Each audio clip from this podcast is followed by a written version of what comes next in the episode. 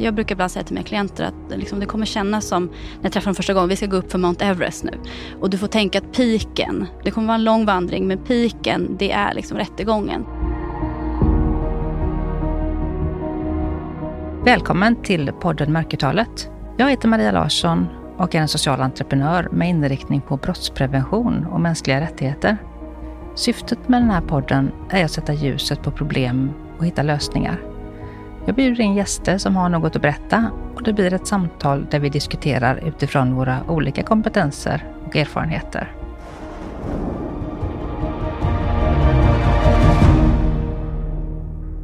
Varmt välkomna till podden Mörkertalet. Och idag har vi med oss advokat Madeleine Onnela. Ja, hej. Hej. Idag ska vi prata om terapeutisk juridik. Ja.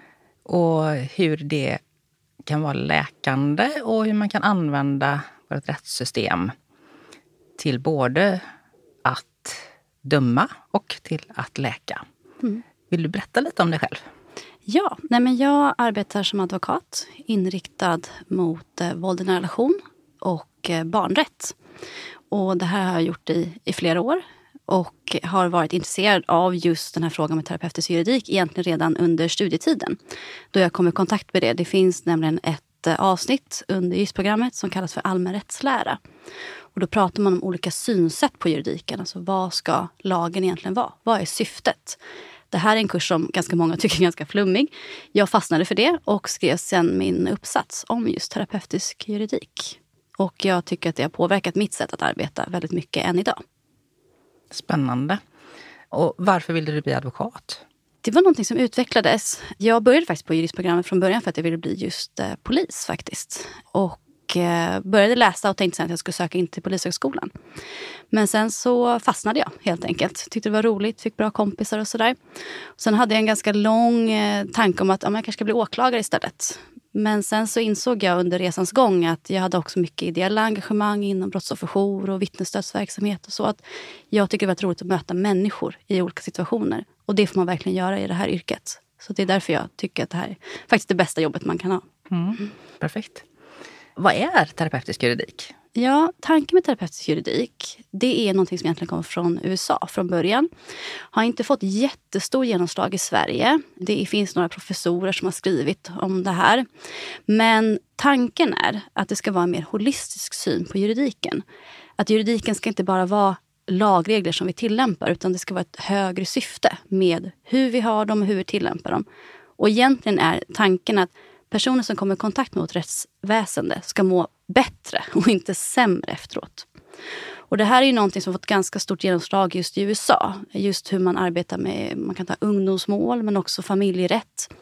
Hur man kommer överens i de typerna av mål för att det ska bli så bra som möjligt och inte bara ha en, en dom på papper som ingen egentligen mår så bra av. helt enkelt. Och jag tycker att man kan se terapeutisk juridik, även om vi inte använder den termen, i just sådana begrepp som barnets bästa. Där tycker jag ju att eh, man borde tillämpa det här ännu mer än vad vi gör idag. Men man kan även se att det finns en viss genomslagskraft. För där är det ju inte bara hårda rättsregler utan också psykologi, vad är bra för ett barn och så. Mm. När du tog kontakt med mig för en sak sedan och vi pratade mm. i telefon, då, då kände jag att det här var jätteintressant. Och, eh, ja, jag vill egentligen inte sluta prata men jag insåg mm. att vi, vi behöver nog spara det här samtalet till podden. Jag har själv tänkt i de banorna men inte mm. förstått att det finns ett sånt liksom, ord eller att det är ett eget, en egen disciplin nästan. Då. Mm. Så det blir ju jätteintressant det här att få höra mer helt enkelt av, av dig då som jobbar med det. Men varför är det viktigt, tänker ja. du, med just det här att använda det, juridiken på det här sättet? Nej, men jag tycker, och det här kan man självklart diskutera, är det viktigt? För det här blir ju egentligen en filosofisk fråga. Varför har vi rättsväsendet överhuvudtaget?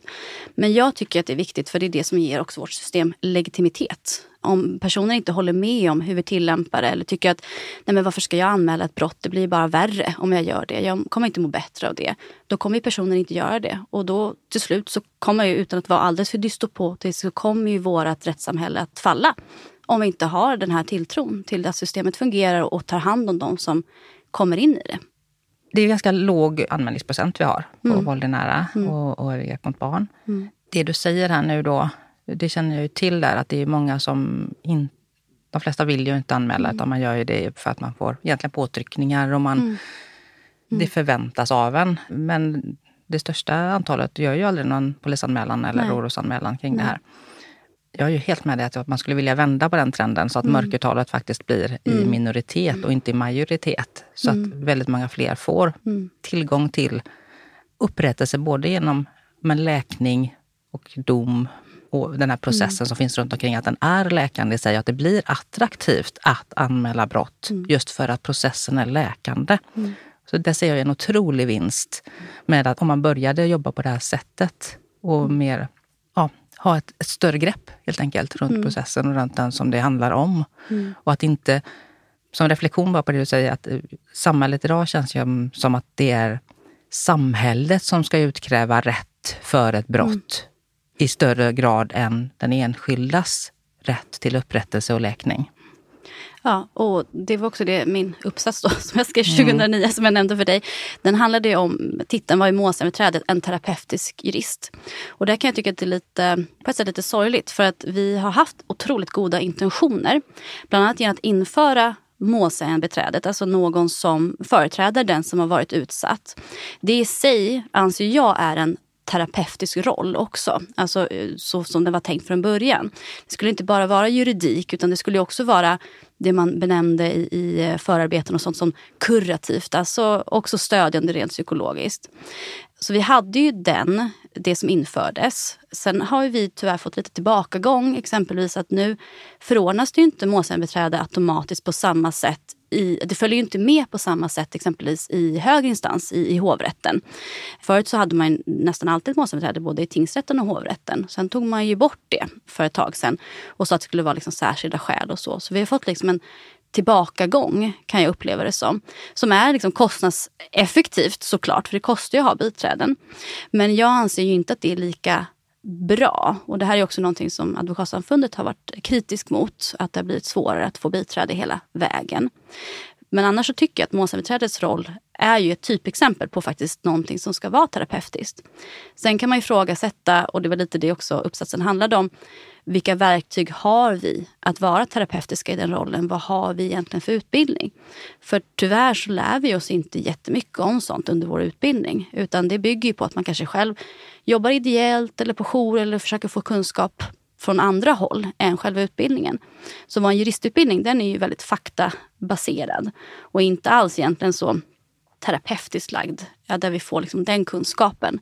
Och det skulle jag önska att bara ett sånt moment, att införa det mer i utbildningen just psykologi i våld i nära relation.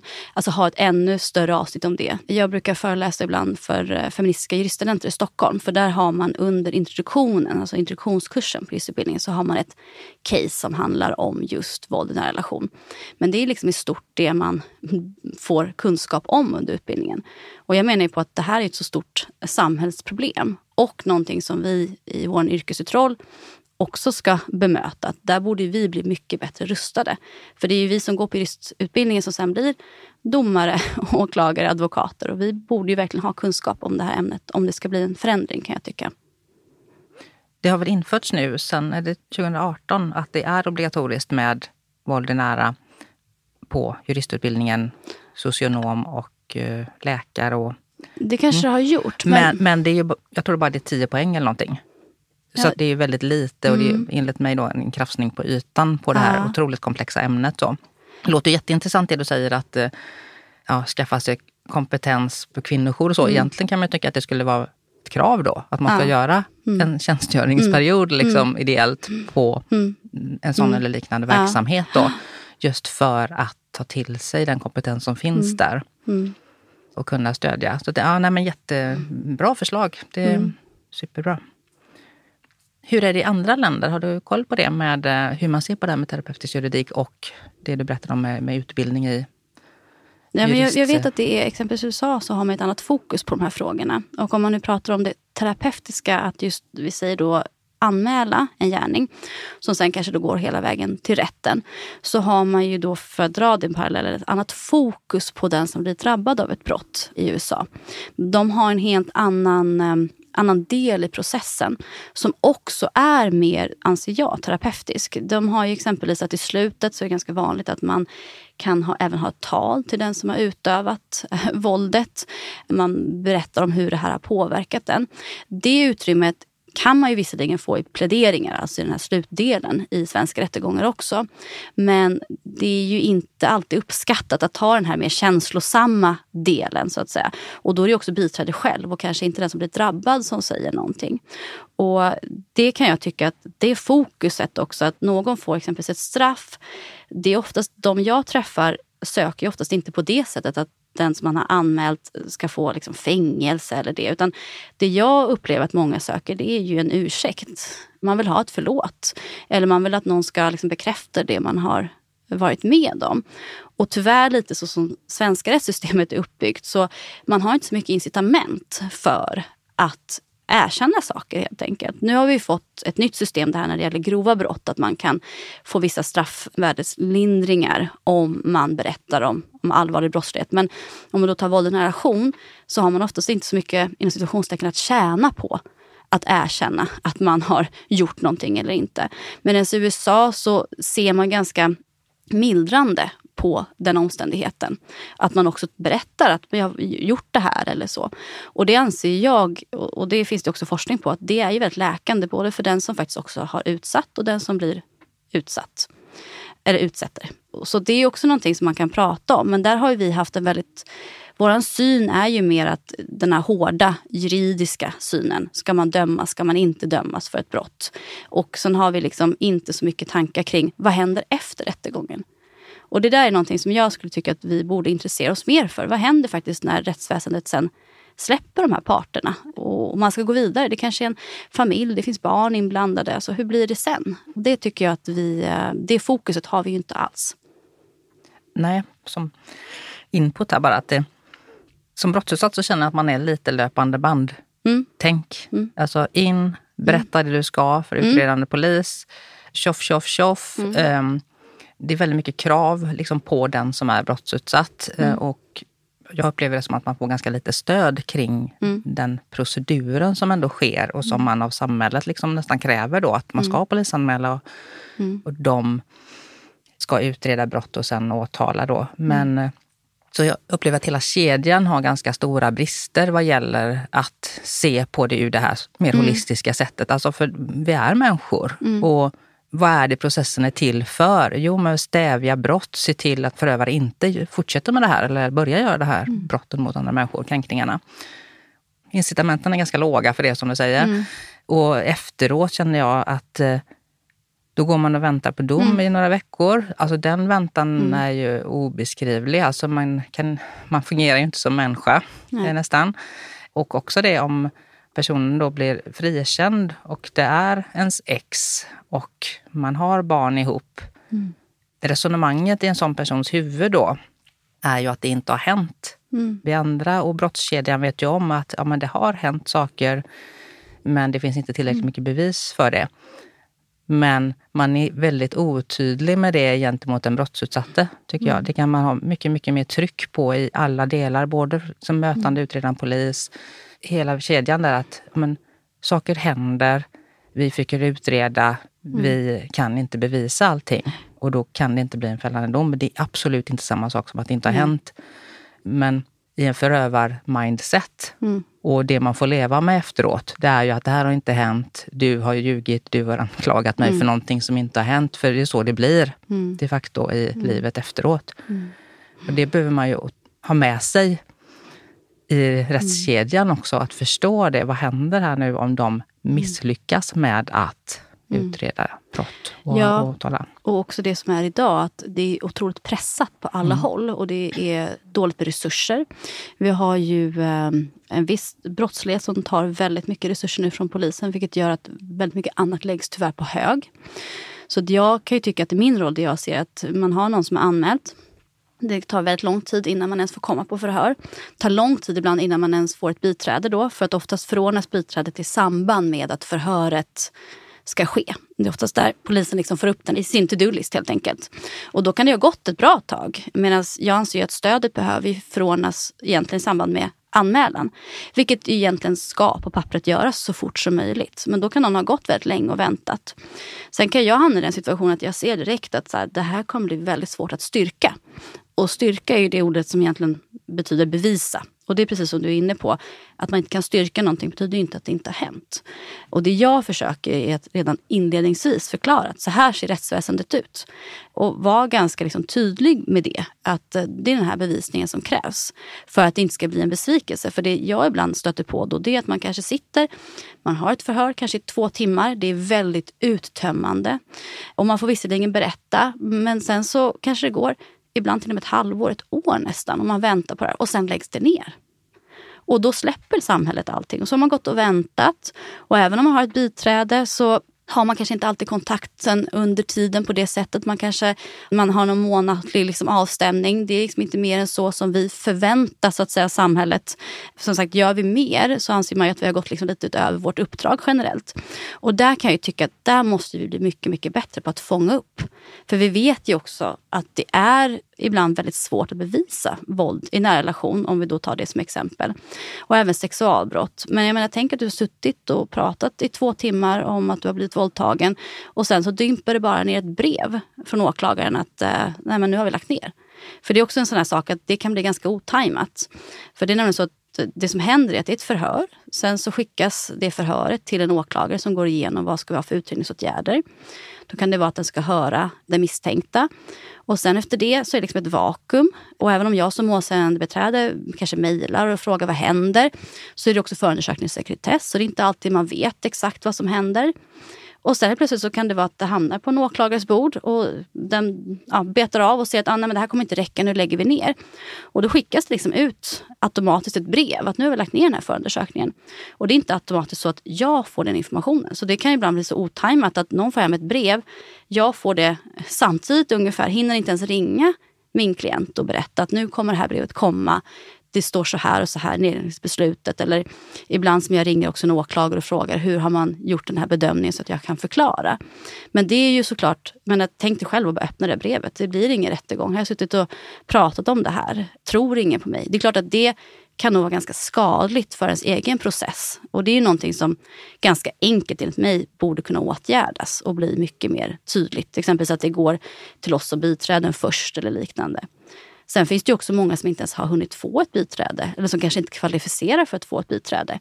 Då är man ju helt själv i den processen och det är ingen som ringer och förklarar varför det här lagts ner eller varför man inte går vidare.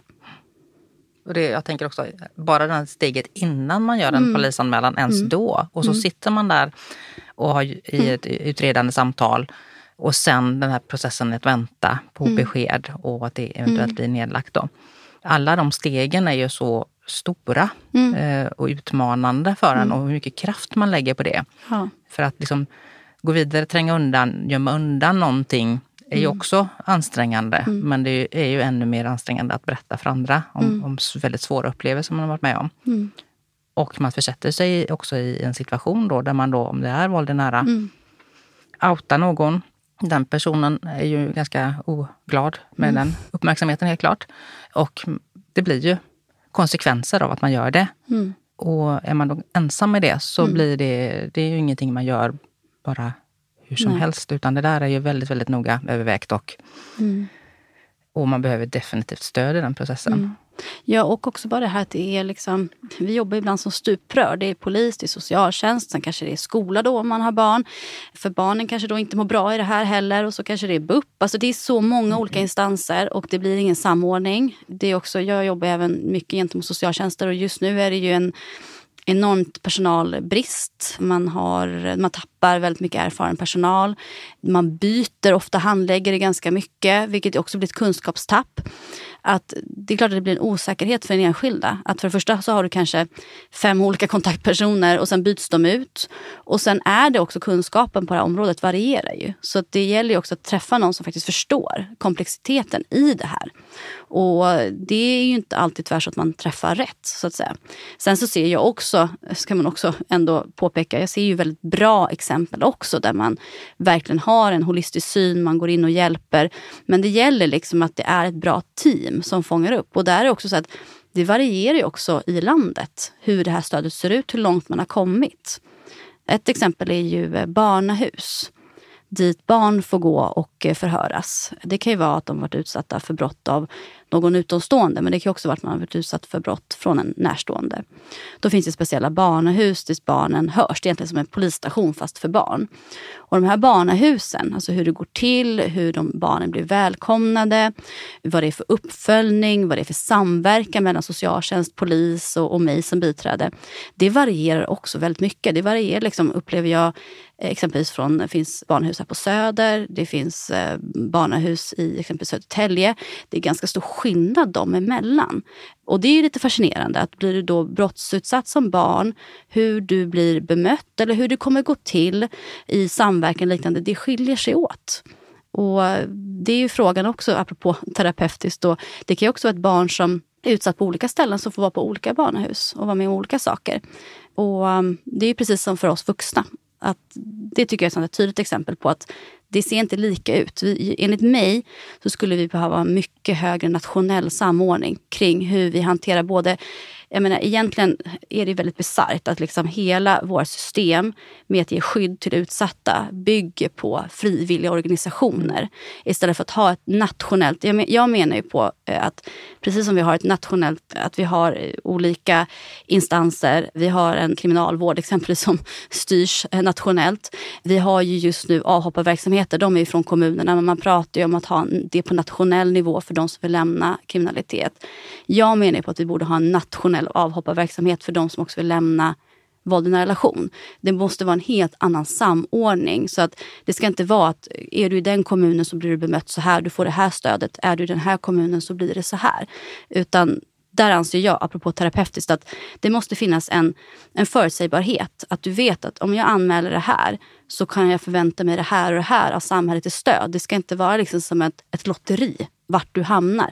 Vilket biträde du får eller vilken utredare du får. Var ligger kompetensen hos utredaren? För det, det skapar ett osäkerhetsmoment. Och det anser inte jag är såklart terapeutiskt för den enskilda.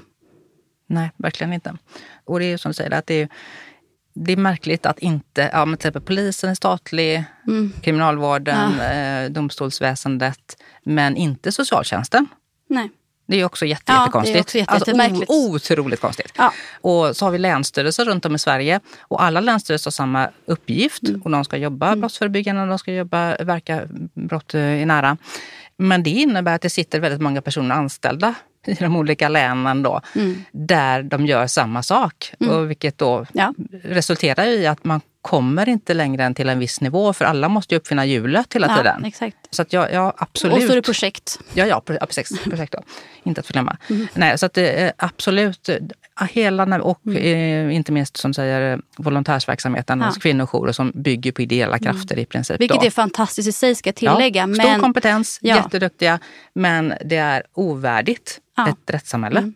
Mm. Utan det här är ju något som staten ska mm. ta ansvar för. Mm. Sen kan man ta hjälp av dem och, för att de har kompetens, men de ska ha betalt för det. Mm.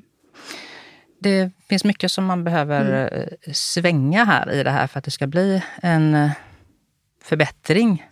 Det går inte bara, det här är så mycket som behöver justeras i samhället vad gäller våld i nära. Så det går inte bara att putsa liksom på, på rutiner eller Nej. policies eller riktlinjer. Utan vi behöver göra på nya sätt. Vi mm. behöver liksom addera. Ja. Det som funkar mm. idag är bra, det ska vi såklart ha kvar då, men vi behöver addera andra mm. saker. Ja. Eh. Och om man ska ta någonting positivt, det jag tycker mig kunna se en liten skiftning just nu. Det har ju kommit en del rättsfall på sista tiden som jag tycker har eh, lyft medvetandet kring de här frågorna i, eh, ja, men i våra domstolar helt enkelt. Att man har liksom fått en ja, men lite aha-upplevelse kring saker och ting. Det är det här vi pratar om, det är det här som är riskerna. Så att jag tycker att om man då ska ta någonting positivt, att rätt tid just nu att diskutera de här frågorna är ju nu. Jag tycker att man upplever en mottaglighet på ett annat sätt. Jag vet inte hur du som jobbar med de här frågorna upplever det. Jo, men verkligen så. Det börjar lyftas på lock mm. här nu kan jag känna. För det har varit sånt otroligt mm. motstånd tidigare. Så det har hänt någonting med både metoo och med covid. Mm. Där våld nära har kommit upp på agendan på ett helt annat sätt. Mm. Du, du har helt rätt i det. Mm. Och att även tror jag där barnrättsfrågorna mm. har ju också fått ett, en annan status skulle jag säga i min värld, i juristvärlden. Att vi pratar mer om vad har barn för rättigheter och barn är ju också väldigt påverkade av våld i relation. Såklart de är själva utsatta och eh, de bevittnar. Och där är också apropå terapeutisk juridik någonting som infördes det här med barnfridsbrottet. Att det blev olagligt helt enkelt att eh, slå en partner framför ens barn. Då blev ju också barnen brottsoffer. Förut var de ju bara institutionstecken vittnen. Nu får de en helt annan status och enligt mig är det en av våra viktigaste reformer som har skett på senare tid. För det ger både myndigheterna helt andra verktyg när det gäller hur man kan arbeta i familjer där det är våld i relation och där någon kanske faktiskt inte lämnar en våldsam partner. Så får man helt andra verktyg i tvångslagstiftning, eh, lagen om vård av unga, alltså LVU helt enkelt. Det blir en helt annat också status för barnen i de här frågorna. Och även det speglar sig också i vårdnadsmålen. Alltså umgängesfrågor, det här som också nu har diskuterats mycket kring lex Tim. Alltså hur gör vi när vi pratar om umgänge och det som då benämns som tvångsumgänge. Sen så tycker jag att där behöver vi också lyfta ytterligare ett terapeutiskt perspektiv. För att jag tycker att det är alltid farligt när det är svart och vitt. Det är alltid farligt när det blir extremer. För att det finns ju också fall där, för det har varit en väldigt stark, eh, tycker jag, trend att det har varit det här med föräldraalienation. Det har vi pratat väldigt mycket om och umgängessabotage och liknande. Och nu börjar det bli en motvikt med att det ska inte vara något tvångsumgänge överhuvudtaget. Och där finns det enligt mig då ett tredje perspektiv som är det här eftervåldet. Att den våldsamma partnern faktiskt vänder barnen emot den svagare personen, inom situationstecken svagare. Men exempelvis se till att den som är kanske mer resurssvag inte får samma möjligheter.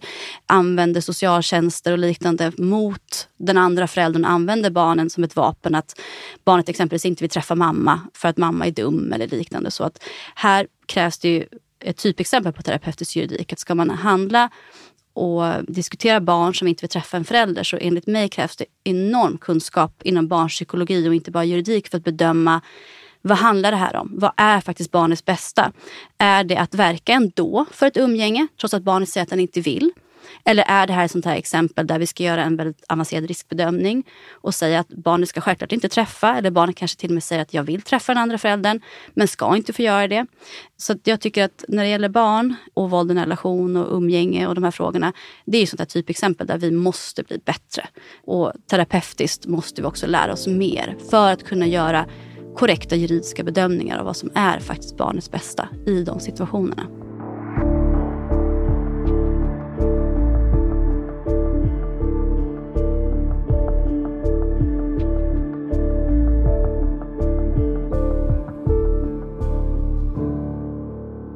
Här eh, med eh, att höra barn, ja. eller att mm. barn som med PAS helt enkelt. Ja. Den, mm. Det här med PAS mm.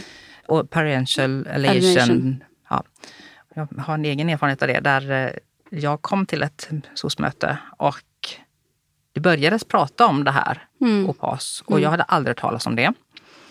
Det är omdiskuterat ska man också ja, tillägga. Precis, precis. Ja, alltså exakt. i forskningen. Ja. ja, verkligen så det här samtalet gick ut på att eh, mitt ex då tyckte att jag gjorde det här mot honom. Mm. Och jag visste överhuvudtaget inte vad vi pratade om och jag var ju så rädd alltid i de här tillfällena så att jag vågade ju aldrig säga någonting egentligen. Mm.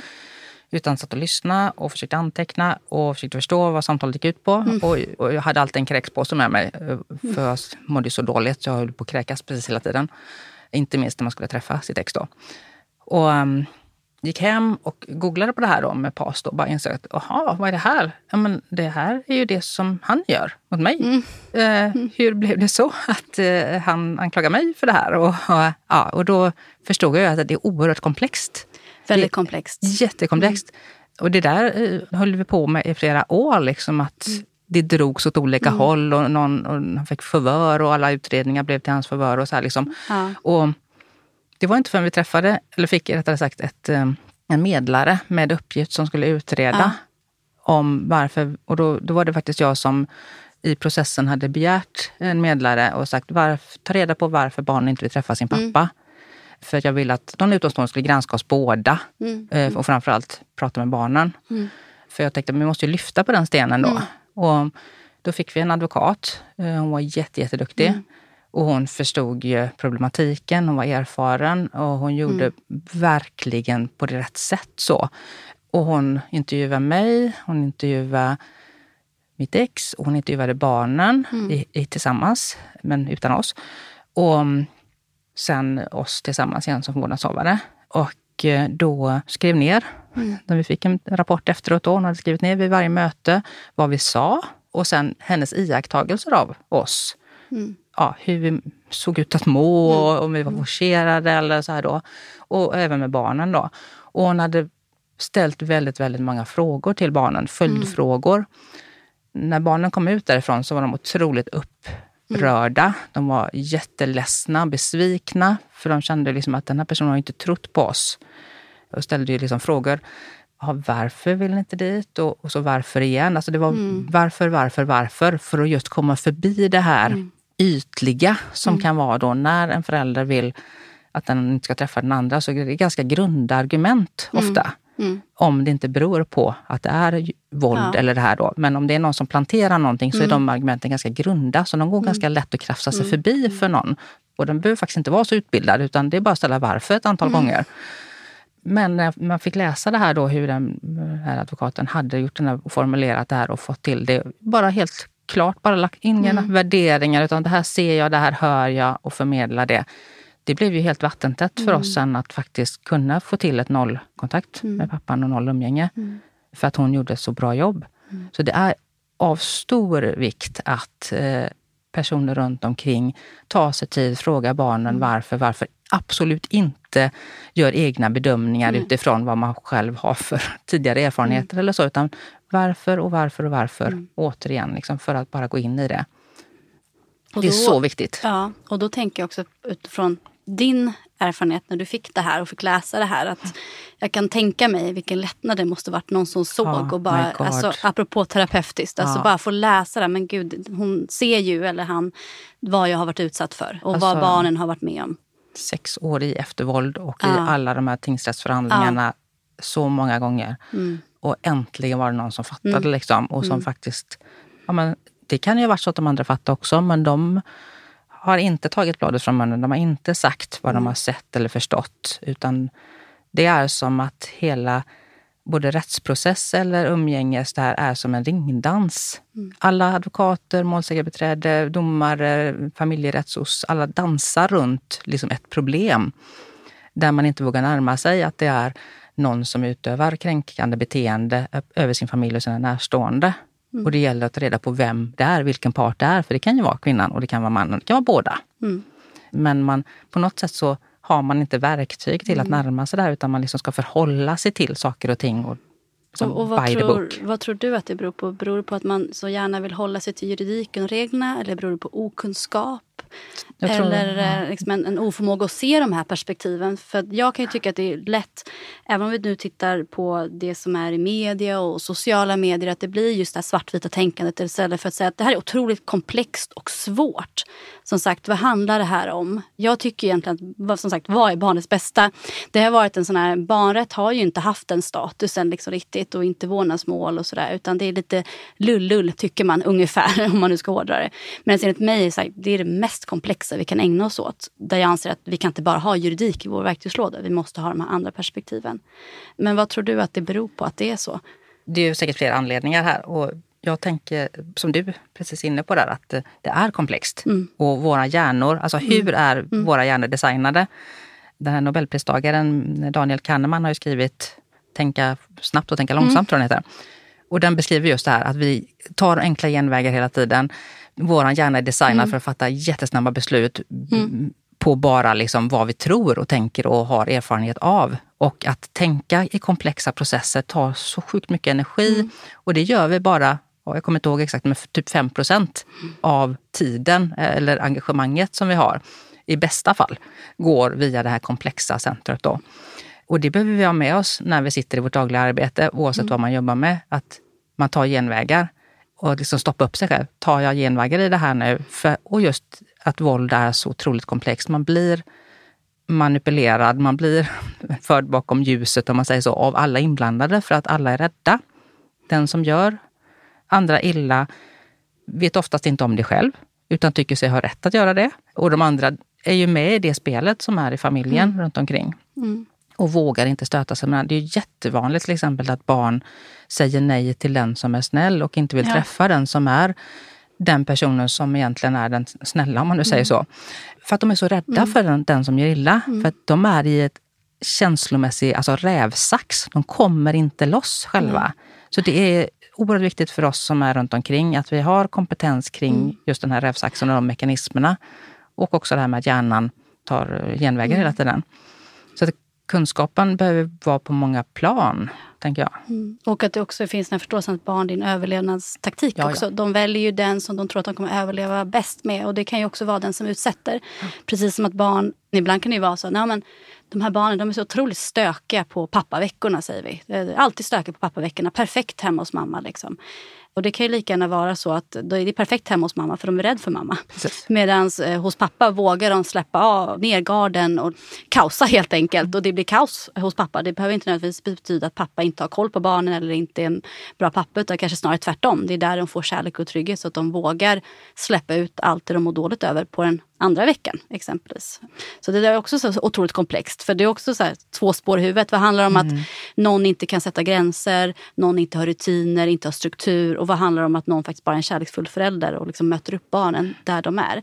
Och det är där vi kommer. Och där tror jag att du har en jättebra poäng. Det här komplexa i tänkandet. Och för att tänka rätt så behöver vi ju tid. Och om det är någonting som jag tycker just nu, både rättsväsendet och också socialtjänst, allting, det är så otroligt pressat. Det är ju, jag tror du var inne på det själv, man känner sig som en, en del i ett löpande band som utsatt. Och jag tror att det, där, det stämmer nog lite grann också. För det finns inte riktigt tiden för att göra de här kvalificerade bedömningarna. Sitta ner. Ibland kanske det krävs timmar för att komma till botten av problemet. Och där tror jag att vi har, apropå återigen terapeutisk juridik, att avsätta tid är ju i sig terapeutiskt och någonting som kanske ger oss ett bättre beslutsunderlag. Men i praktiken så har vi nog inte tiden yrkesverksamma alltid. Eller vi kanske har det, men utifrån arbetslägen och liknande så finns det inte de möjligheterna. Och det är ju såklart ett stort problem. Mm. Samtidigt som att det tar väldigt mycket tid och resurser att ja. inte göra rätt. Exakt, ja. exakt. Och då För, återigen långt och kort. Ja, men som ja. jag drar parallell till mitt eget liv. Där, att det, jag hade ju sex år i akut eftervåld med, alltså jag vet inte hur många processer i tingsrätten. Och det hade inte behövts Nej. överhuvudtaget om inblandade parter hade gjort rätt saker det första halvåret. Mm. Så att, eh, och jag har gjort en lite egen liksom, nationalekonomisk mm. bedömning av mitt eget case då, där jag har kostat rätt så många miljoner helt i onödan. Mm. Och de här resurserna hade ju inte alls behövts Nej. att tas i anspråk Nej. från vår sida. Utan nu blev det ju så. Då. Mm. Och så här är det ju för väldigt, väldigt många. Mm. Så att, eh, vi skulle ju genom att använda terapeutisk juridik anser mm. jag kunna spara miljoner, mm. eller miljarder egentligen då, åt samhället. Miljoner för varje mm. klient mm. och miljarder för mm. samhället. Mm. Så det är eh, inför de här åtgärderna som du säger med, på juristlinjen och hur metodtänket kring det här. För det hade sparats både resurser i form av pengar, medel, men även då i läkningsprocess. Då, att man inte behöver vara sjukskriven så länge eller Nej stå bredvid samhället på olika sätt. Då. Mm. Nej, för det är också sådär om man tänker posttraumatisk stress och återupplevelser och flashbacks mm. och liknande. Att liksom också hela tiden bli återtraumatiserad, för det är det man blir.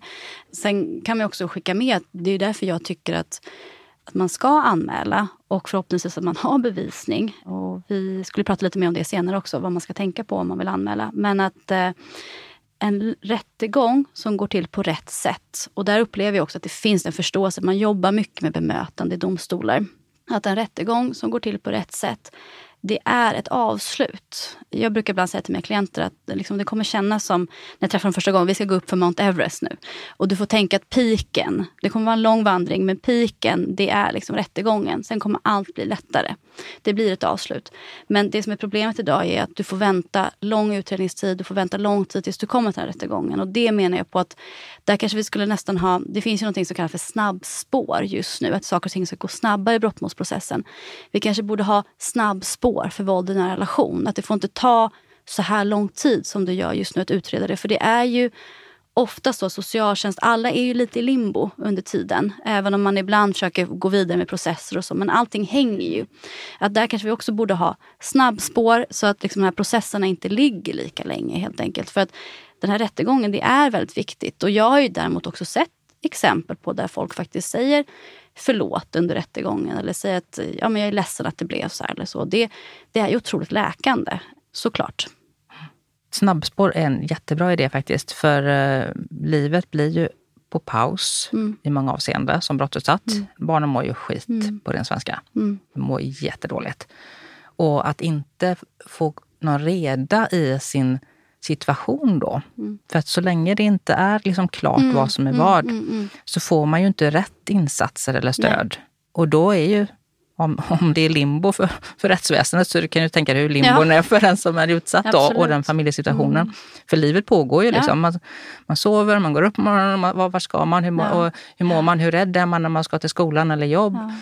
Ekonomi. Vad, ekonomi, ja. ekonomin. Och, det, och det är också en sån här grej som egentligen är ursäkta svenskan, mm. men det är helt sjukt att våra bodelningar, alltså den ekonomiska biten ja. efteråt, att de kan ta så lång mm. tid. Vi har ju inga tidsfrister där. Mm. Och det vet jag att det har mm. man börjat lyfta nu, för det är verkligen någonting jag ser. Mm. Att de här uh, våldsutövarna, de, för det första har det ofta varit ekonomiskt mm. våld i relationen, så du är redan svagare ekonomiskt när du ska ta dig ur relationen. Den andra är starkare och kan också då ha dyra ombud, kan försena processer, kan på ren svenska jävlas med den. Och det menar jag också på att det måste vi också ändra lagstiftningen. Vi borde införa stupstockar, Precis. tidsfrister. Alltså bodelningar, det finns ingen anledning till att de ska ta så här lång tid. Nej, det ska vara tjoff, tjoff, tjoff bara. Ja, och ja. det ska också kosta för den som ja. obstruerar. Eh, och det tycker inte jag att det gör tillräckligt mycket idag. Utan det borde vara rimligt att inom ett år i alla fall, precis som en mm. skilsmässa du har sex mm. månaders betänketid. Det borde vara samma tidsfrister ja, där så att du ska kunna lämna. För tänk att du sitter där du kanske var tvungen som sagt att fly till ett skyddat boende och så sitter du med en villa mm. med kostnader där du inte vet om din partner kanske till och med har satt på kranarna så att mm. vattnet rinner ut och skapar Precis. fuktskador och merkostnader för dig. Det är egentligen helt bisarrt att mm. det inte har tittats på närmare förrän jag tror nu att det har börjat diskuteras. För det är någonting sånt jag ser hela tiden att man använder det här ekonomiska våldet också som en del av eftervåldet. Precis ja, ja. som barnen används. Precis. Nej, nej. Och det, eftervåldet har man ju egentligen inte börjat prata om förrän det allra sista. Nej. Och jag skulle vilja att man gjorde liksom en statlig utredning kring eftervåld. Ja. Vilka mm. myndigheter mm. används i de här processerna? Mm. För det är ju så, man är väldigt dålig som alla myndigheter som möter medborgare, mm. och det mm. gör ju i princip alla mm. används i eftervåldsprocessen på olika sätt. Och de är ytterst omedvetna om det. Att de används på det här sättet. Att de blir styra maktmedel för den som utsätter någon annan för brott. Och så kan vi inte ha det. Det är orimligt och ovärdigt. Det tog nog två och ett halvt år tror jag, innan min bodelning var klar och då fick det ju med ja. Och kostade säkert en hel del kan ja, jag tänka Ja, absolut. Ja. Och vi gick ju inte direkt vinnande ur den kan jag säga då. Nej. Och jag hör ju så många, de avstår helt. Nej men jag vet. Jag ja, vet de, av, de mm. går ifrån mm. med några kassar. De avstår från allting och börjar på helt scratch mm. mm. nytt. Och vilket kanske inte är så lätt då för de kanske har jobbat deltid innan. Ja, och, och, eh, och, och, du är också sjukskriven för det du varit utsatt ja, för. Ja, precis. Så de har, de har verkligen mm. de har mindre än noll. Liksom. De, alltså de, eh, ja. Och, om man då ibland vänder det som jag kan tycka folk mm. har också lättare att förstå. Vilka är ytterst, förutom du själv då som partner, men det är ju barnen. Mm. Som också så här, du vet, får ha en extra stressad då mm. förälder som inte vet liksom, hur ska jag ha råd med hyra. Du kanske till och med också fått betalningsanmärkningar under tiden. Har mm. svårt att skaffa eget boende. Mm. Och det är det jag menar att i de här avhopparprogrammen mm som jag menar borde mm. införas då, borde det finnas liksom bostad, hjälp med sysselsättning. Mm. Precis som när du vill lämna ett kriminellt liv. Ja. Du borde få hjälp mm. med allt det här. Du borde få hjälp med uppstyrning. För man är oftast ganska också, eh, som du är helt slutkörd oftast, så ja, ja. är det svårt också att komma igång med de här sakerna. Och det menar jag på också, det borde man också få hjälp med. Ja, ja man vet och, ju inte hur man ska göra det. Alltså, det här är absolut ingenting man lär sig i skolan. Nej, nej, nej. nej. Om du hamnar i en nej. destruktiv relation, vad är en destruktiv relation? Bara en sån sak borde man lära sig. Vad gör du då? Vad finns mm. det för hjälp att få? Mm. Alltså, varje kommun borde ha en kvinnofridssamordnare ja. som hjälper. Precis som en avhopparsamordnare ja, som ska finnas nu för ja. polisen. Ja. ja. för att man vet inte sina rättigheter, man har ingen aning om vart man ska vända Nej. sig. Nej. Man orkar inte heller ta alla de här samtalen med alla de här myndigheterna som man borde göra då, Nej. men som man egentligen inte vet vart man ska vända sig. Så det, här, det är helt orimligt att man som enskild person ska känna till och förstå sina rättigheter i det här. För min upplevelse är också att man inte får hjälp med det av socialtjänsten? Så här, Nej. när man Nej, för det ska man ju klara sig själv. Och det, Ja. det som också, jag tycker man måste också komma ihåg är att har du levt i en eh, hög grad av makt och kontroll också, då har ju oftast din partner också haft kanske koll på ekonomin. Du kanske inte ens har fått liksom, använda dina kontokort hur du vill. Du kanske inte ens fått betala räkningar under er relation. Och sen plötsligt ska du stå där och betala en räkning. Du vet inte ens hur du betalar en räkning för du har aldrig gjort det i ditt vuxna liv. Det är ganska många steg, förutom allt annat. Och kanske barn som då också är inom citationstecken kaos. Och det är BUP och det är skola. Och det kanske är barn som inte går till skolan. Och du ska sitta på möten med den som också utsatt dig. Och samtidigt ska du också klara av alla de här andra praktiska sakerna som för en person som har levt ett vanligt liv, om man uttrycker sig så, kanske det här är jätteenkelt. Men för dig är det här helt nytt. Det är så många moment. Ja, verkligen så. Jag tänker att vi ska gå mot avslutning här Ja. på den här terapeutiska juridikdelen här. Vad, mm, är något mer du vill skicka med här och eh, lite tips? Vi har pratat om att eh, juristprogrammet borde ha, Ja. eh, stärka den här delen kring terapeutisk juridik och samhället i stort då, kan jag tycka då. Men juristlinjen, men är Men en liksom mer en, liksom holistisk syn på de här delarna. Att jag tror att vi måste sluta behandla det här som stuprör. Och där finns det ju en liten rädsla för att man tycker att juridiken ska vara juridiken. Det ska vara fakta, det ska vara objektivt, vi ska ha vår juristroll. Och jag anser att vi, för att liksom komma framåt i samhället, samhället ska utvecklas precis som rättssamhället ska utvecklas. Så kanske vi måste börja överge den här traditionella juristrollen och våga titta på oss som mer också terapeutiska verktyg. Och då måste man ju självklart, för att kunna göra det på ett bra sätt, få mer kunskap. Annars kan vi ju inte det. Och då menar jag kanske inte klassiska då affärsjurister som jobbar med tvister eller så. Men vi som arbetar med de här frågorna och, och träffar de här individerna. Vi behöver nog alla arbeta och få mer verktyg så att vi inte bidrar till en återtraumatisering exempelvis. Och så att vi kan hjälpa till. Men det kräver ju också att när man pratar om saker och ting att även mottagaren har samma kunskap så att vi pratar samma språk. För det upplever jag ibland när man pratar med olika aktörer att vi pratar inte om samma saker. För att vi delar inte samma världsbild av hur, hur saker och ting ser ut helt enkelt. Nej, vi har inte samma grund, tänker Nej, jag då. För, för alltså, om vi nu ska utgå ifrån att det är människor vi tar hand Mm. om och att det är människor som lever i ett samhälle och vi lever i samklang med varandra och ibland går Mm. det mindre bra. Så vad är då objektivitet? Och Ja. vad är då sanning? Och vad är då den här krassa juridiken? Mm. Om vi inte tar hänsyn till beteendevetenskap och hur vi Exakt. Mm. faktiskt fungerar som människor och hur mekanismerna slår till på olika sätt i, i att vi vill ja, Mm. slingra oss ifrån brott eller att vi vill klara ut olika situationer Mm. utan inblandning av andra. Så alltså, vi måste ju ta med aspekten kring hur vi är som fungerar som Mm. människor. Så att, annars blir det ju inte det blir en, en koloss liksom, som Ja. står för sig själv som inte har egentligen så mycket med det mänskliga att göra, Nej. våra liv. Så absolut, Öka en mer holistisk, holistisk syn Mm. på människor och eh, hur vi ska få ett bättre liv. Mm. Och mänskliga rättigheter, Mm. tänker jag. För det är ju hur vi har rätt att slippa våld, vi har rätt att leva med vissa förutsättningar med trygghet. Och, Mm. och barn har absolut Mm. den Mm. rättigheten. Mm. Har du något mer som du vill skicka med vad gäller det här? Nej, men nu tycker jag, vi har kommit med så otroligt mycket Ja. brainstorming här nu. men jag tycker ändå som sagt nationell nivå att lyfta de här frågorna. Så att det blir ett skyddsnät som ser likadant ut över hela landet tycker jag är väldigt viktigt. Mm. Så att man ska veta att det ska finnas en förutsägbarhet. Och det är också en rättssäkerhetsaspekt. Att alla i rättsapparaten ska bli bemötta på samma sätt och med samma kunskap. Det får inte vara ett postkodslotteri. Nej, Var det får det inte jag? vara. Nej. Drar jag vinsten eller inte? Nej, precis. Mm. Tack för att du kom hit idag och så ses vi snart igen och pratar om förövarbeteende. Ja, tack att jag fick komma. Om du känner igen dig eller förstår att någon i din närhet är drabbad så finns det mer information om vart du kan vända dig i beskrivningen till det här poddavsnittet. Där finns även information för dig som tycker det här är viktigt och vill stötta den här podden, antingen via Patreon eller Swish. Vi hörs!